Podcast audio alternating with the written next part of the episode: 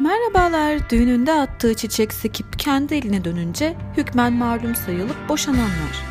Ayağının altındaki sakıza yapışan poşeti eve kadar getirince birlikte yaşamaya karar verenler.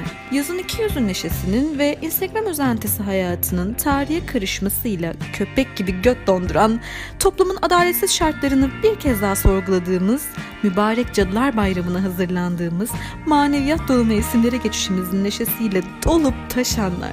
Kredi kartı hesap kesin bildirim maili, eski sevgiliden gelen eşya takısı bildirimi, kalori hesabı ve şekersiz insanların şekersiz çikolatası tadındaki podcast Not Basic'in 2. sezon 1. bölümüne hoş geldiniz. Bu bölümü sezon arasında İstanbul'dan açıldığı bir botla Kamboçya'ya iltica edip orada beslenme, yaşam ve pilates koçu olma hayalleri kurarken gayipliğe kadem basan Simten Hanım'a ithaf ediyoruz. Kendisi artık aramızda olamayacak. Zaten tam anlamıyla olsa ben böyle anonimlerin başkanı değil, Papa modeli olurdum velhasıl. Bu kısmen üzücü gelişme ve hükmen vefat beni ölümü sorgulamaya itti. Varoluşun bir cilvesi ve egzistansiyalizmin düz devre şalteri ölüm. Varsın, tık. Yoksun, tık. Varsın, tık. Yoksun. Tamamen oldurmaya ve olmaya odaklı yaşam amacımız hücre bazından organizmaya, toplumlardan insanlığın kendisine, kendini tekerrür edip duruyor. Hepimiz, yani hepimiz derken tekli ruhi mücerretimizden itibaren hepimiz kocaman bir aşiretiz. Hücrelerimiz efendi efendi hayatta kaldıkça kalıyor ve sonra da baktı olmuyor. Yarardan çok zarar veriyor. Hop, programlı bir hücre ölümü. Bu makyavelizm değil de nedir?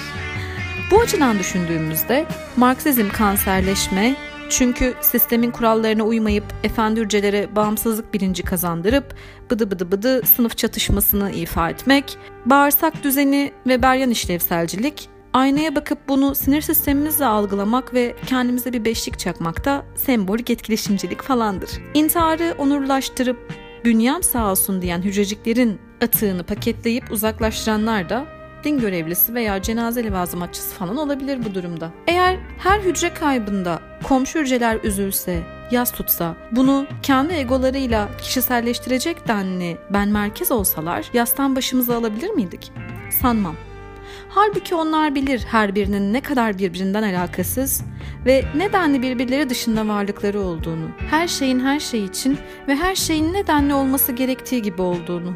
Biyolojik açıdan cenazeler açık tabut töreniyle yapılmaz yani. Biyolojik cenaze ritüelleri İslamidir ve gömmeye dayanır.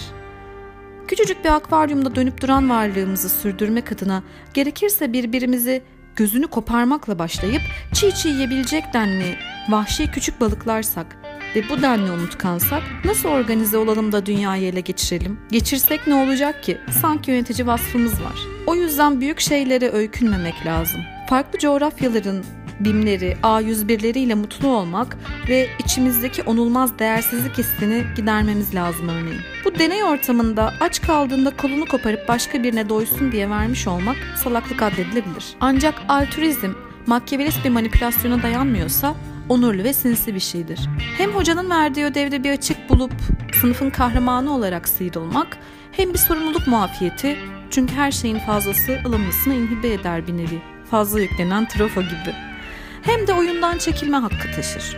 Oyundan, hayattan ve halaydan en çok hep en korkaklar ve en cesurlar kalkarı. Aşırı olduğunda ikisi de aynı şeydir. Üniversitedeyken deri fetişi olduğum bir dönem vardı.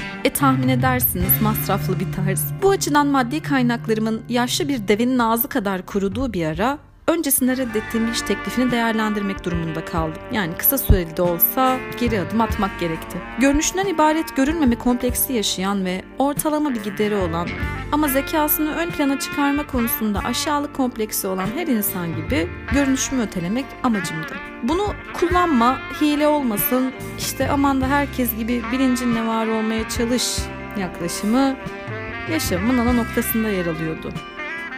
Ben bunun nedenle abartılı bir narsizm olduğunu sonradan fark ettim. O da ayrı bir bölümün konusu olsun. Yüzümle gündeme gelmek istemiyorum dediğim dönemlerde reddettiğim ajans ve sunuculuk işi o dönem muhtaç olduğum damarlarımda yer alan bir kudretsizlik oldu.